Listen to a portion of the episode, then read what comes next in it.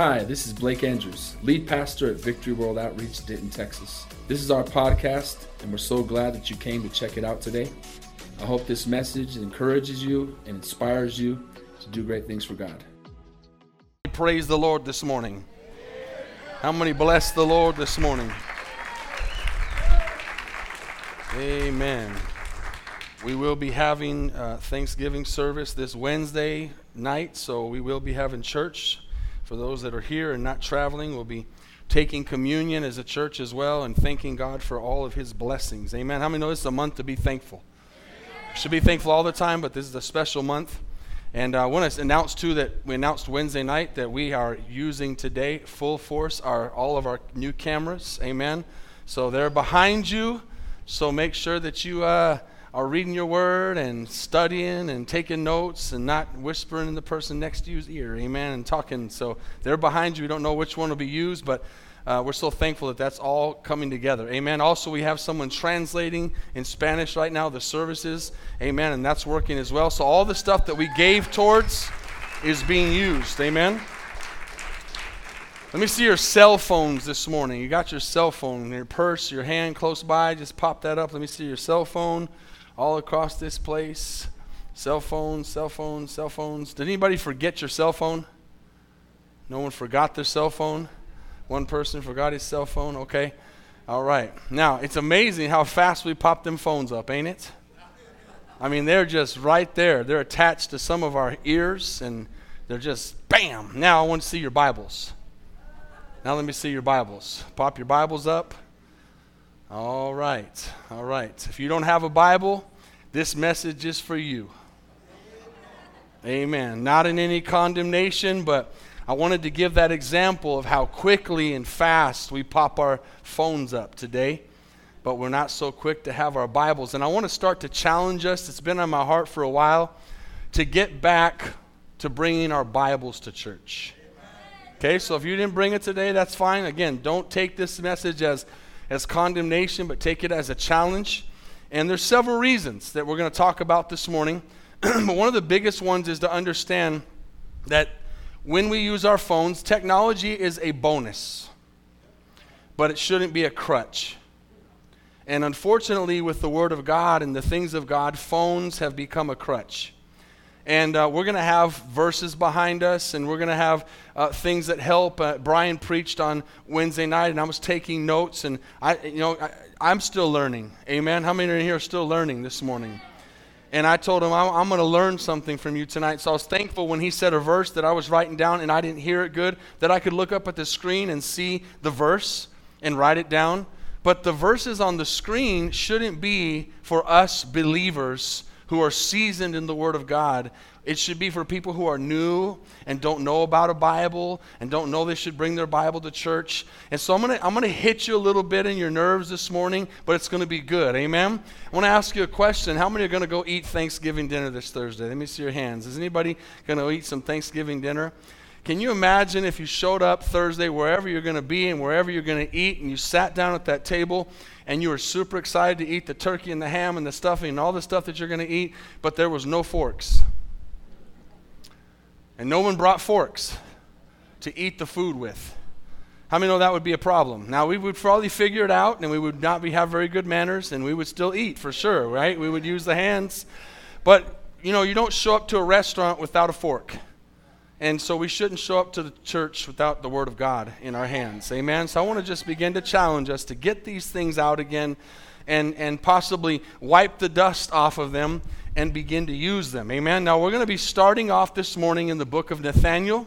If you want to get your Bibles out, and then we're going to also look after that in Hezekiah chapter thirty. And uh, you can just give me an amen when you find that. Amen? Nathaniel, and then the book of Hezekiah. Amen.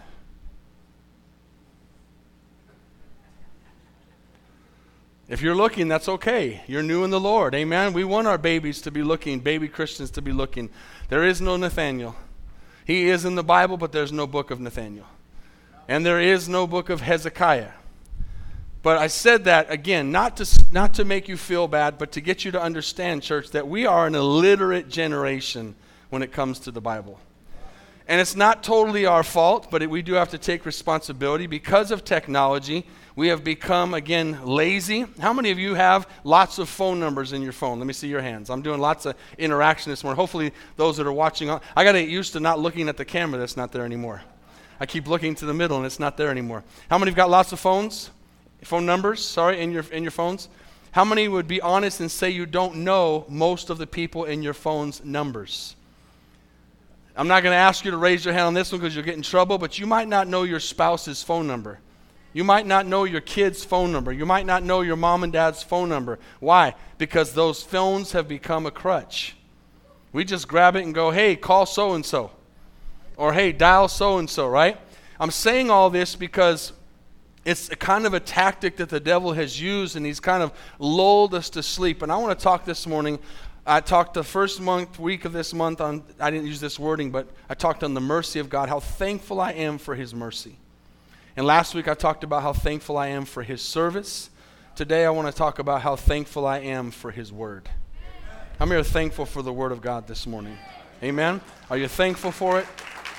And I hope and pray by the time we leave this morning, we're going to be even more thankful. Psalms one nineteen, and, I, and I, what I want to do is challenge you going forward to have your Bibles, to write in your Bibles, to mark your Bibles, to underline, to highlight, to learn, to study in your Bibles. And I know it's going to maybe take some, some practice to do it. And here's why. I didn't really give the answer. I got busy talking about other things. Here's why. What happens today if the internet goes down? What happens if the screens don't work? And we've had those issues. What happens if your phone stops working? What happens if uh, an E M P takes place and the power goes down worldwide and there's no more internet and you can't use your phone anymore?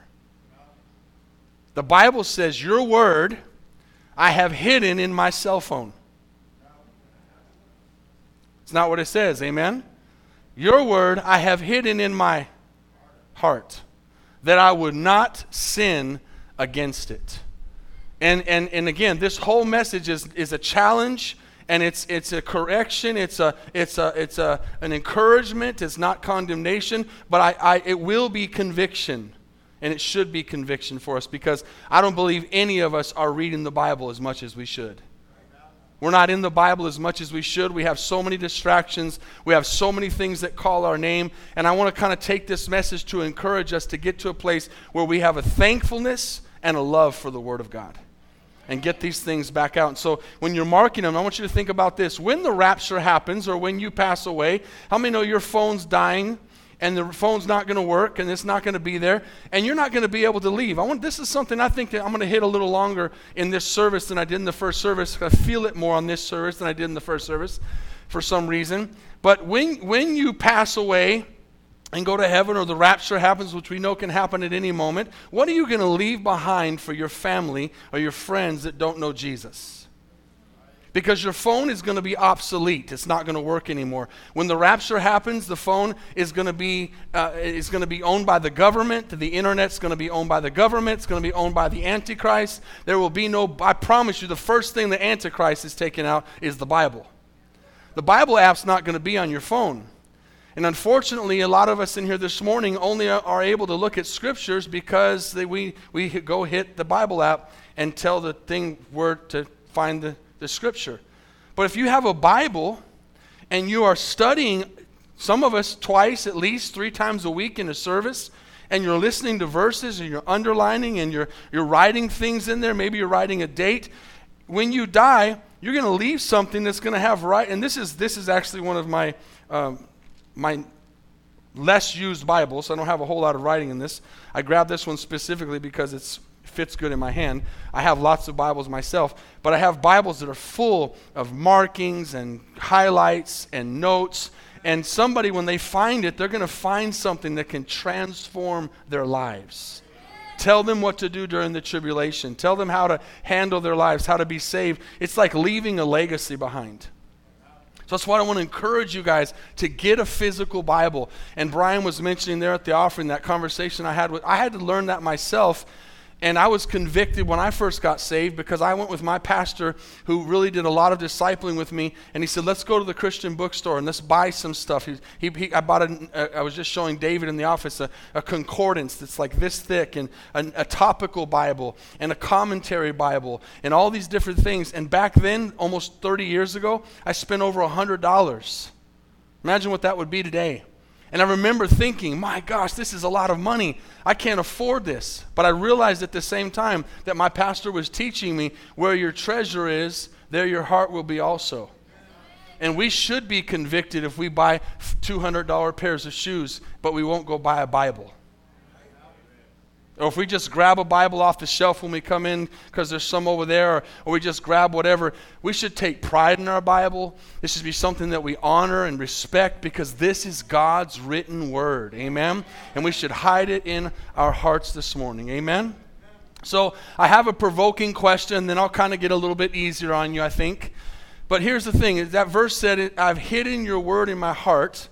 My question this week, I was I was praying and stuff, and I just had this thought. When I, then that verse came to my spirit, I have hidden your word in my heart. I thought to myself, how many people have hidden their Bibles somewhere underneath something, somewhere they can't find it? Amen? Now, this is probably not the case in the United States of America because we're so spoiled. Amen? We're so blessed. How many have more than one Bible? Several Bibles. Most of us in America. But how many remember the, the, the video I showed a few months ago of those Chinese people getting boxes of Bibles and literally crying over the Bible and holding it to, close to their bodies because they had never held a Bible in their life? You know, we take for granted the fact that we have this in our country, that we're able to pull it out anytime we want. Did you know that I should have looked it up between services because it wasn't really in, in my thinking for this message, but did you know that the Bible is banned in a vast majority of the countries of the world? People cannot read it. And yet we have the Bible in our phone and on our shelf and, and hidden under something where I don't know where it is, collecting dust. And God wants us to get the Bible back out again. Amen? And read it. And, and I don't want us to come, come into November. I talked about this on Friday at Discipleship. We're coming into November. We're actually in the middle of November, and already it's Thanksgiving, and blah, blah, blah, blah, blah, blah, blah, blah. And the year's over. Amen? Time just flying, flying, flying, flying, flying, fast, fast, fast, fast. And I'm just doing that so Juan can try to keep up with me translating, because I know what it's like to translate. See, it wouldn't ask these guys to do anything I haven't done. I had to translate for Marcel Hernandez from Cuba one time. Boy, you talk about tough. Amen. I preached my own message. He doesn't know what I said. No, just kidding. Amen. But I, what I'm trying to say is we've got to get to a place where we really fall in love with this Bible again and realize the importance of it. Amen. And in other countries, people wake up this morning and the vast majority of this world does not know what they're going to eat for lunch. And they definitely don't know what they're going to eat tomorrow. How many know what you're going to eat for, not, not specifically, but you know you have a meal for lunch? You have a meal for dinner. You have a meal tomorrow. That makes us a very rare amount of people in this world. And just like we take our food for granted, we take the Word of God for granted. And we need to read it more, and we need to be thankful for His Word. Amen? Now here's what they would do in the New Testament. Acts chapter seventeen. Look at this, verse eleven. Acts chapter seventeen, verse eleven. These were more fair-minded than those in Thessalonica, in that they received the word with all readiness and searched the scriptures once a week at church. How often did they search the scriptures? This is a, a group of people. When I got saved and I studied to become a pastor, to become a minister, I didn't go to school, but I went online. And my online studies was called Berean Bible College. And it was based off these people who are called the Bereans. And they would receive the word, and we as believers here this morning should be like the Bereans. They would receive the word of God, and they would go to the scriptures, excuse me, and they would study the scriptures out, and they would make sure that what was being said was so. Amen?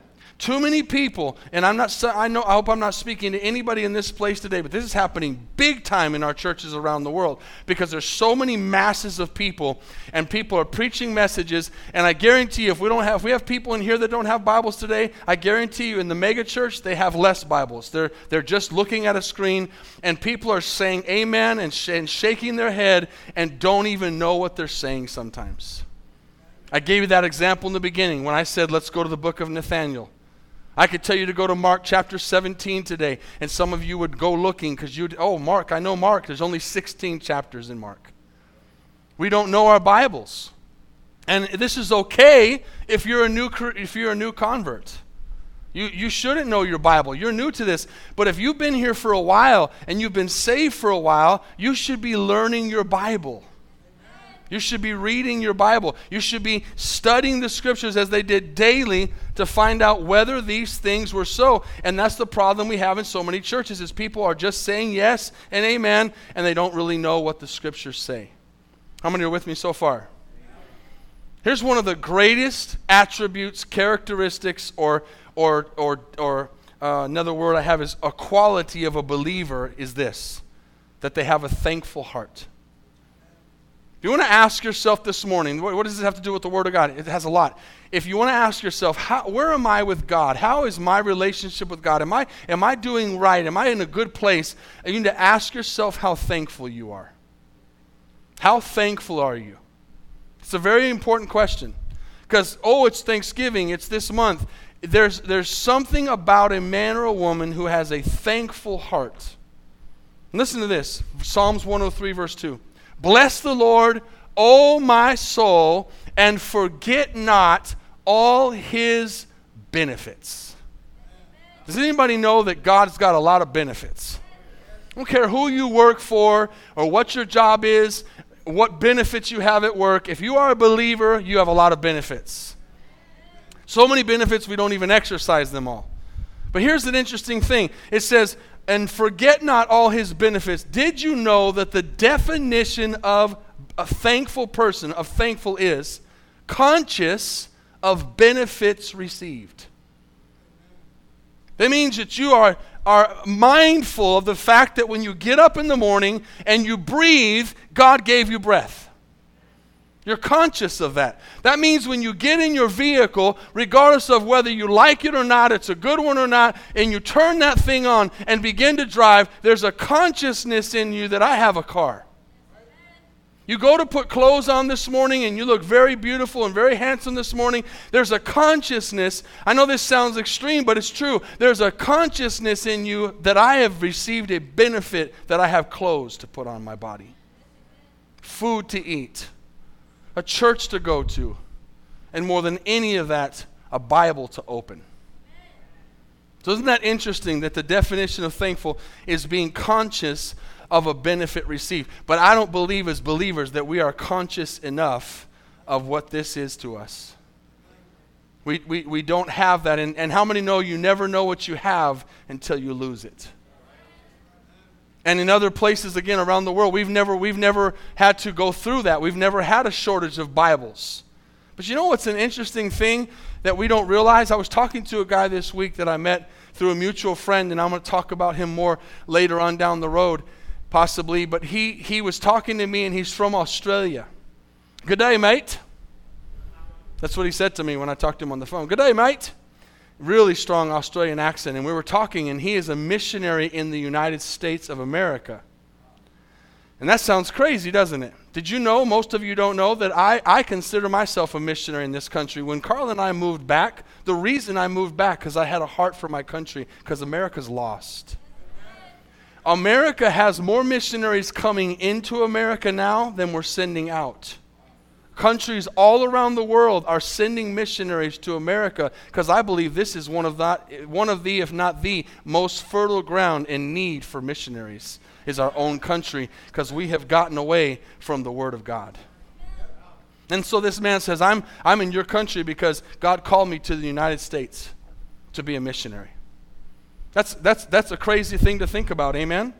Now look at this, Psalms one oh seven, verse twenty and twenty-one. He sent his word and healed them. He delivered them from their destructions. Leave that verse up for a second if you would. Do, would you would you think with me this morning how much trouble we could stay out of if we would read this? Isn't that what this is telling us? How much more healthy we could be if we would read this? How much more at peace we would be if we could read this? How many know that peace and not stress goes a long way for your health? Has anybody recognized that when you're stressed, you're sick?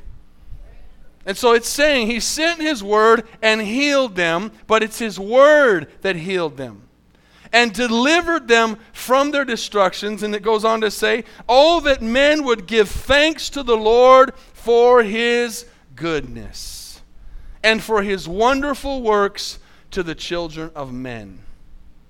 Church, if God never gave me anything else in the world, he gave me the greatest gift he could ever give me right here. His word. But if we don't read it, we can't have faith. When you don't have faith, listen to me closely, when you don't have faith, you're not reading your Bible. Oh, I'm lacking my faith. I'm, I'm down in my faith. You're not reading your Bible, because the Bible says faith comes by hearing, and hearing by the word of God. When you, I've never met a person in my life who is reading this book the way they should read it, as if it were food, and consuming it as if it was the manual for their life. I've never met a person like that who's not victorious. I didn't say they didn't have problems, but I've never met a person who's not victorious, who's living by this life. Amen? Now, I know what happens. This is something that happens to us. Where's the men at this morning? Let me see all the men's hands. I understand sometimes the reason we don't read the Bible is because we understand this is the Bible, basic instructions before leaving earth, and as soon as we hear instructions, it goes in the box. Women, can I get an amen? Men don't like to look at instructions when we put things together. Am I talking to anybody real here this morning? We're not going to pull that thing out because we know how to grab a screwdriver and a hammer, and we know how to put things together, but it's not until we're done and there's screws left over, or a piece that looks very important that's not on the thing, or we stand back and look at it and it's crooked, that we have to humble ourselves and say, honey, where's the box? And look at the instructions. So I get it. We don't we don't sometimes read the Bible because we don't need instructions. But how many know the Bible's telling us, I can keep you out of a lot of trouble. I can heal you. I can deliver you. I can set you free. I wish. I just says, I wish that men would give thanks for my goodness. Listen to this. God's word is true. God's word is right. When everything else is wrong, this is right. And when this is right, everything else is wrong. Anything that contradicts this book is wrong. And God's word is right. God's word is perfect. Perfect.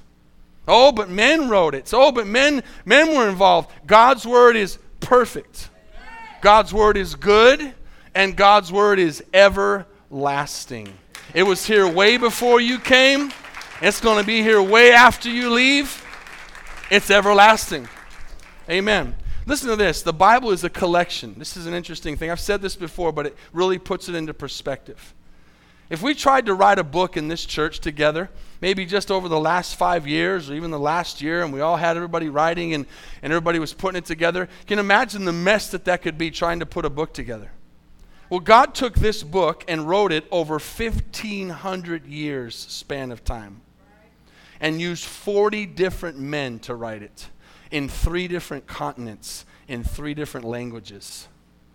And it came out to be a perfect book. That's why I know it's, we know it's miraculous and we know it's real. Has this book changed anybody's life in here this morning? Do I have anybody that this book, this book right here has changed your life? Amen. Has transformed your thinking? Has opened your eyes, amen, as the Bible says, and taken us from the powers of darkness to the powers of light? But there's a unity in this that is so amazing. But here's where a lot of people miss out and don't understand the Bible. Don't understand how to navigate it. Don't understand how to read it. Because there's a cool picture I want to show you in a second that shows how you can have a word in Genesis chapter three, verse five, that has to do with Malachi chapter four, verse six, that has to do with Psalms ten, verse eight, that has to do with First Corinthians fifteen, verse six, that has to do with Revelations eighteen, verse nine. And they're all intertwined together, and we don't understand how to read the Bible because we don't read it.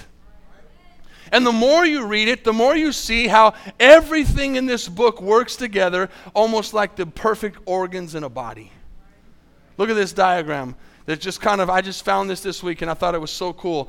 All, all the ones on the bottom, those are the books from Genesis to Revelation, but look at all those lines. That's just for you to get an understanding of how the Bible works. All those verse comes out of a verse and it goes to another verse, and, and it all goes like this, and it might look confusing, but when you realize that it all works together, God did not intend us to read this thing out of context. He did not intend us to just take one verse and and and do you know do the Sam's Club trail mix Bible. Has anybody seen the Sam's Club trail mix Bible at the, at Sam's? Well, if you have, I would love to see it because it doesn't exist. Amen. But how many know we make up our own trail mix Bible? We, we we go in and say, well, this sounds good, and we grab it out, and we grab something else out, and if we don't like that, we leave that there, and, and that's not the way it's supposed to work. God intended that we would read what the Bible says, the whole counsel of God. There's nothing in this Bible that's not supposed to be there. Every word the Bible says is inspired. Look at Second Timothy chapter three. Verse sixteen, all scripture, say all scripture, that's every word, is given by inspiration of God. Every word. If you don't believe that, just pick it up and get out of here. We'll, we'll send you a Christmas card. You don't need to be here. If you don't believe that this book is inspired by God, then you're wasting your time. Because you must believe every word. You must understand that this is God's purposed book, and it's sixty-six books of perfection. It's not fifty-eight books of perfection or sixty-three or forty-two. It's sixty-six books of perfection, inspired by God and profitable, or in other words, usable for doctrine, for reproof, for correction, for instruction in righteousness. When you begin to read this Bible and you ask the Holy Spirit to help you, and this is my call, this is other people's call to preach and, and lead and teach, is to help us understand. We don't understand at first, but I can guarantee you this, the more you serve God and the more you read this book, the more you fall in love with it. I'm more excited about the Word of God today than I've ever been in my life. It's more real to me than it's ever been in my life. The more I read it, the more I find things in there that I have read before, but I'm like, wow, I forgot that was there, or wow, I'd never see that before. That's something new. But we have to understand that it's every word. Say that, every word. I mean, there's some crazy stuff in the Bible. We've talked about that before. I've I don't know if I coined this or not, but it doesn't matter. I say Jerry Springer ain't got nothing on the Bible. Nothing. I mean, there's some crazy stuff here. If you don't, I don't recommend you watch it, but if you have happened to ever see a Jerry Springer show, that the, the crazy stuff they have, who they don't know who their mama is, their dad is, their brother is. They don't know. It's crazy. That's nothing compared to the stories that's in the Bible. And some people would say, man, why would God put that in there? And that's exactly what makes it real. It's exactly what makes it real. Because when we have Thanksgiving friends over and family over, we're going to have everything set perfectly and beautifully at our house, and everything's going to look amazing, and that you're gonna, the kitchen's going to look like it's to be on some magazine. Everything's going to be set beautifully. The house is going to be amazing, but they're not going to see your bedroom. They're not going to see all the clothes thrown on the bed. They're not going to see everything that you have on a normal day in your living room out. It's going to be put away because everything's going to look perfect. But that's not reality. God says, I'm going to put everything in there that happens so people can relate to this book and understand that it's for everyone. Amen? Scientifically, archaeologically, historically, and on and on, the Bible has proven itself. over and over again. Here's some crazy things out of the Bible. I just thought I'd hit a few things, and, and maybe you don't know these things, and maybe you do, and you know what? Bible trivia is fun. We probably get back to this maybe for the rest of the year, or we'll do it from time to time. We'll have the we've had times in the past we've had the countdown with Bible trivia. It'd be a good thing to do Bible trivia at home. Just get together with the family and study things. And, and if you don't know the answer, go look. Brian was all over the, my message at, at prayer and offering today when talking about the open book test. We have the book. Why are we failing? All we got to do is open it up. It, it, where sometimes I feel like we're like, well, I don't want to, you know, I don't want to cheat. God's like, please open the book and look at the answers. Please. Cheat, if that's what you call it. Just read it. And it's right there, and his answers are right there, and he wants to move, he wants to do something great in our lives, but he's like, I just need you to open the book. Well, how come God's not answering me? Faith comes by hearing, and hearing by the word of God. Are you? Is God not answering you on Facebook? Is God not answering you on Instagram? Is God not answering you on clock, clock tick, or whatever Mario would say? I don't, tick, tock, tock, tick, whatever. How many get what I'm saying? It's, we're not in his word. We're spending lots of times. We know how many followers we have. We know how, you know, we know, we know we not should do. Can you unfollow yourself? Is that possible, teenagers? Can you unfollow yourself on social media? Oh, maybe we should. We try to find a way. What can you do? Can deactivate? Maybe we should hit the deactivate button for a while. Or maybe eternally, amen? And get off that Instagram and that social media and get our Bibles open, like old-fashioned. Oh, that's so old-fashioned. Well, they had good homes. They had good lives. They didn't have problems as much as we do. They just kind of had, you know, that's the way our country was founded on this.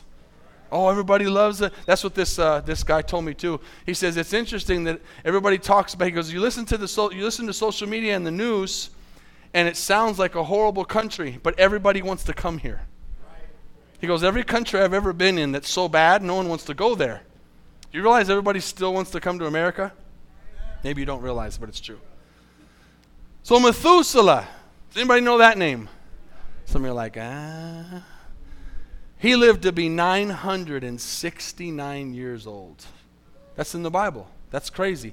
And what's crazy is history repeats itself. Once the rapture happens and we go into the millennial reign, people will start living that long again.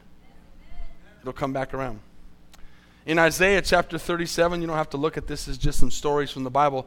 God, uh, Hezekiah, not Walker, amen, he's a singer.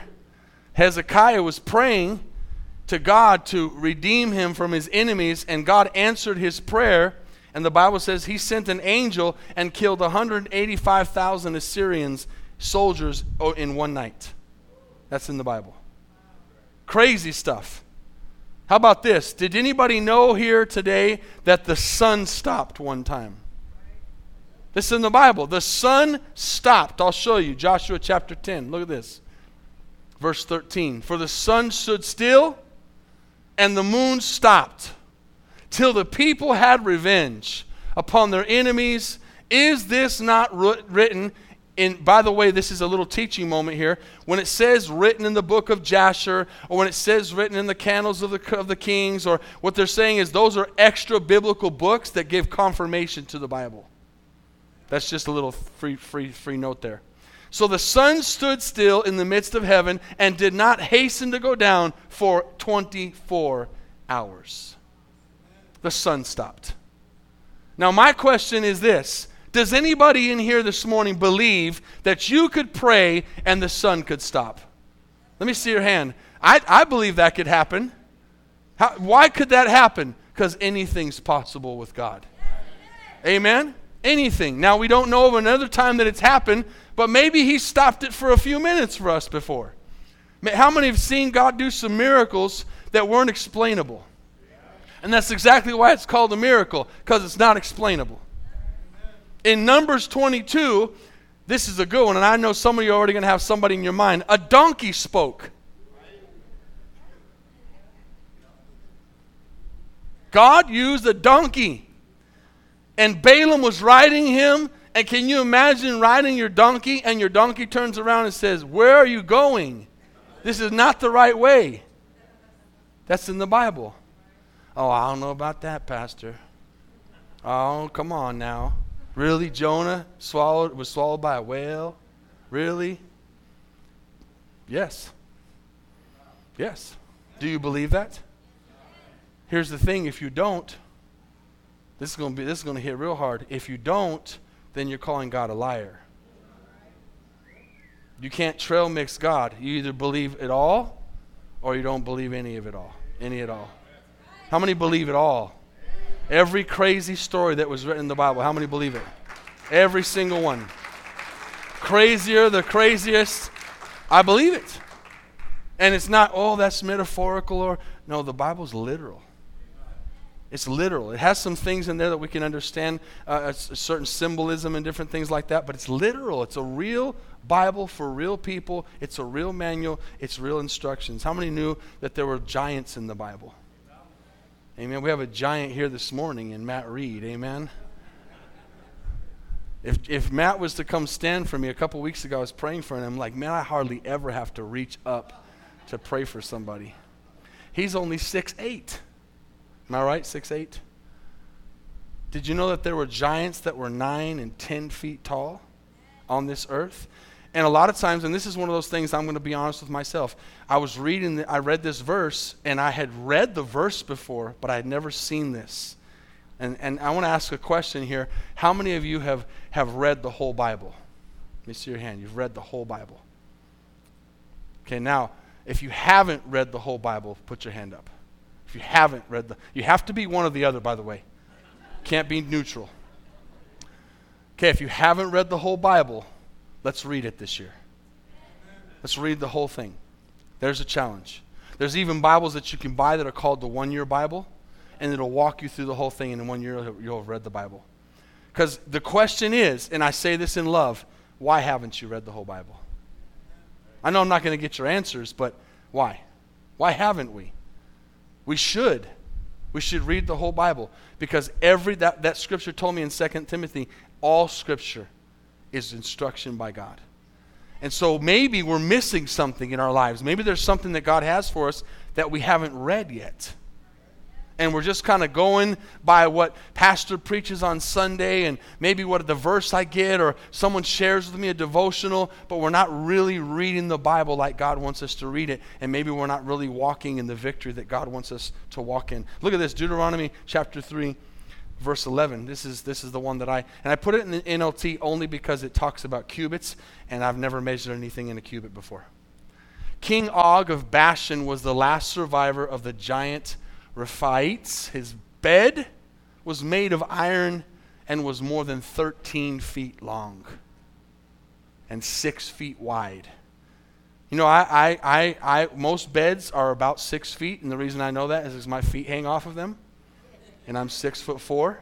So can you imagine the length of your bed is was the width of his was the width was was the width of his bed by thirteen feet. You don't have a thirteen-foot bed if you're not a giant. And it even says the word giant there, and it says it can still be seen in the Ammonite city of Rabbah. And this is another cool thing is archaeology has confirmed the Bible. The t- more time goes on, the more the Bible gets confirmed. Because we have ways to confirm things and figure things out. Did anybody know that Samson killed a thousand men with Balaam's do- jawbone? Amen? It wasn't actually Balaam's jawbone, but he did take a fresh donkey jawbone. Let's look at this, Judges chapter fifteen, verse fifteen. And he found the jawbone of a recently killed donkey, and he picked it up and killed a thousand Philistines with it. Amen. There's so much stuff in the Bible that, we, I mean, if I if I were to tell you that stuff and, and, and, and you not see it, you might go, that's not in the Bible. Right.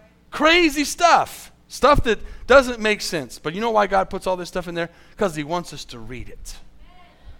There's not one verse, one word, one thing that's in there that God put to go, hey, you know what? I need the Bible to be a little thicker, so I'm just going to throw this in there so it looks better. It's not what he did it. He says all scripture is, is profitable. Every single word is profitable for instruction and rebuke and correction. Amen. Now, I understand, church, that there are people, some some people can read better. Some people don't like to read. Some people have problems with dyslexia. Some people have, oh, there's all kinds of reasons why we don't read the Bible. But you know what they're all called? They're called excuses. That's the bottom line. Because we find a way to do what we want to do. Amen? Don't we find a way to do what we want to do? So if we're desperate and hungry, we can do it. We can search the scriptures. We can find a way. And I'm going to begin to close right here, and somebody can say, amen. The last thing I want to say about the Bible is the musicians begin to come. Nobody can destroy it. It's indestructible. Amen? Indestructible. It has, sti- it has stood the test of time. They've tried to burn it. They've tried to drown it. They've tried to cut it up. They've tried to ban it. And you know what happens? It's so funny. I love this about God. Whenever the devil, he's so stupid. Amen? He is so foolish. Whenever he tries to do something, it backfires on him. He tells Daniel, you can't pray. And Daniel says, I'm praying. And then he goes to the lion's den and the king gets saved. Every, I mean, I'm just, that's just one story of a million. You read the Bible, wherever the devil tries to shut the Christians up, more people get saved. Amen? We we think there's nothing going on in China. Oh, I wish we could be underground right now in China.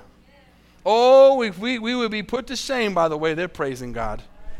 Hello.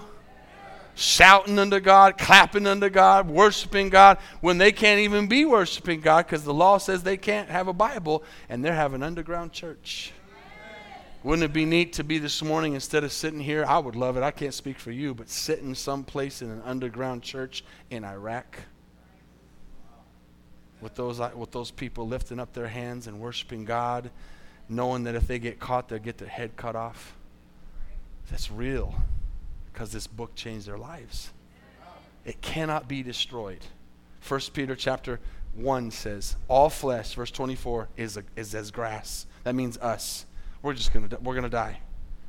And all the glory of man is as the flowers of the grass. The grass withers, the flowers fade away, but the word of the Lord remains forever.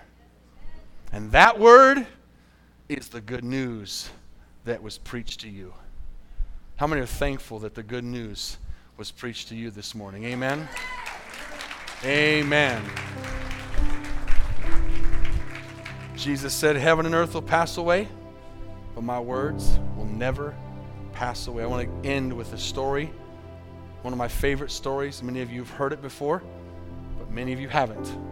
This is how God's power is. Back in the sixteen hundreds into the seventeen hundreds, the French philosopher, atheist, God-hater, Voltaire, did everything he could to criticize God, criticize the Bible, mock God, all these different things. And he made a statement in seventeen seventy-six. Listen to this statement. one hundred years from my day, there will not be a Bible on earth except one that is looked on as an antique.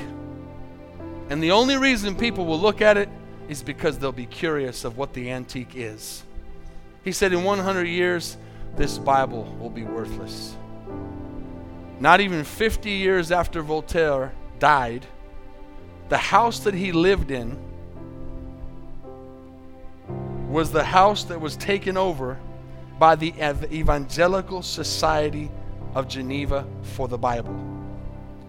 And Bibles and gospel tracts were printed on the same printer that his irreverent atheist works were printed on fifty years after his death. And to this day, that store still stands and it's still printing Bibles. You tell me who's going to win, man or God? You can burn it, you can mock it, you can burn it, you can mock it, you can drown it, you can try to destroy it. But this word is living and it's life-changing, and we should be thankful for it. Father, thank you for your word. I have hidden it in my heart, so I will not sin against it. I cannot speak for anybody else, but this book changed my life. This book continues to change my life. This book shows me there's nothing impossible for you. This book shows me that I can have peace in the middle of a storm. This book tells me how to prosper as my soul prospers. This book tells me how to have faith. This book tells me how to raise my kids. This book tells me how to treat my wife. This book tells me how to live my life. This book tells me what to do and what not to do. This book leads me like a lamp unto my feet and a light unto my path. And Father, I thank you from the bottom of my heart for this word. And I thank you that this word found me. I thank you that this word changed me. I thank you that in the beginning was the Word, and the Word was with God, and the Word is God, and nothing was made without God. And I thank you, Jesus, that you've always been, and you'll always be. And I thank you that this Word is my salvation this morning. God, I can't speak for anybody else, but help me today to not only be thankful, conscious of the benefit I've received, but help me use this word in respect and honor and fear and reverence so that I can be a better believer, better husband, better father, better pastor, and that I can glorify your name as I live according to this book to the very best of my abilities. I've hidden your word in my heart so I will not sin against it. Today, as your heads are bowed and eyes are closed, maybe one of the reasons that you sin and you do things that you do is because the Word of God is not close. It's not in your heart. It's not in your ears. You're not reading it. You're not meditating on it. You're not, you're not taking it in. And when you're not reading it, it's out of sight, out of mind. It's easy to be tempted. It's easy to do things that you know you shouldn't do. But that's why he said, I have hidden your word in my heart, so I will not sin against it. When you're doing right and you're reading the word and you're praying and you're speaking in tongues and you're living a life unto God, it's difficult to sin. It's difficult to make those mistakes when you're close to God. That's what God wants this morning. He, he wants you to love Him more than you love anything else. He's okay with you having a hobby. He's okay with you liking things. And He's okay with entertainment and all those different things. But if they become more important than God, that's idolatry. He's not okay with that. His same word says He's a jealous God. And He doesn't share His glory with anyone. How many in this place this morning, under the voice of this microphone and watching online and in this sanctuary from front to back and side to side, could say, I have never accepted the Jesus of that Bible. I have never given my life to the Lord. I've never done what Romans ten says, which is confess that Jesus Christ is Lord and believe in my heart that God raised Him from the dead. And today you want to do that. Today you want what this Bible says is eternal life. You want what this Bible says is resurrection life, as we sang about, but you must accept what Jesus says in this word. How many have never done that? Just lift your hand up, put it right back down, all across this place. Never done that. I've never said that prayer. I've never been born again. How many watching online? We're going to say a prayer in just a moment. You are not saved. You are not born again. You are not ready to meet Jesus Christ as your Lord and Savior. He would be a judge this morning and not a Savior. Maybe you're here and you're backslidden, you're running, you're, you're a prodigal son, you're, you're drifting away and you need to come home. You need to get right. You need to fall in love with Jesus again today. Would you lift your hand just between you and God? I see your hands. I see your hands. God bless you. God sees those hearts. You're going to say a prayer today of reconciliation. You're going to say, Lord, I'm sorry. You're going to come to this altar and you're going to say, God, I'm getting back on track. I'm going to I'm going to fall in love with you again. He loves you this morning. No matter where you've gone or what you've done, He wants you back. And you've already made half the step. Today we'll lead you in that prayer. As we stand to our feet this morning all across this place, we're going to say a sinner's prayer in just a moment. For those that are watching online, those that are listening on the, on the podcast, and those that are here this morning that need to rededicate your life to Jesus Christ. We're going to pray a prayer that's straight out of this book. Jesus said, I am the way, I am the truth, and I am the life. No one comes unto the Father except through me. That's what his word says. He says, I died on the cross for your sins. I rose from the dead, and I'm coming back again. And that's the gospel news. Would everybody in this place, especially those who raised your hands or those that are watching online, say this after me. Lord Jesus, I am a sinner, and I fall short of your glory. Your word says, the wages of my sin is death, but the gift of God is eternal life. Today I confess with my mouth, and I believe in my heart that this book is real. Jesus, forgive me for all of my sins, all of my sh- shortcomings, all of my failures, all of my rebellion and pride.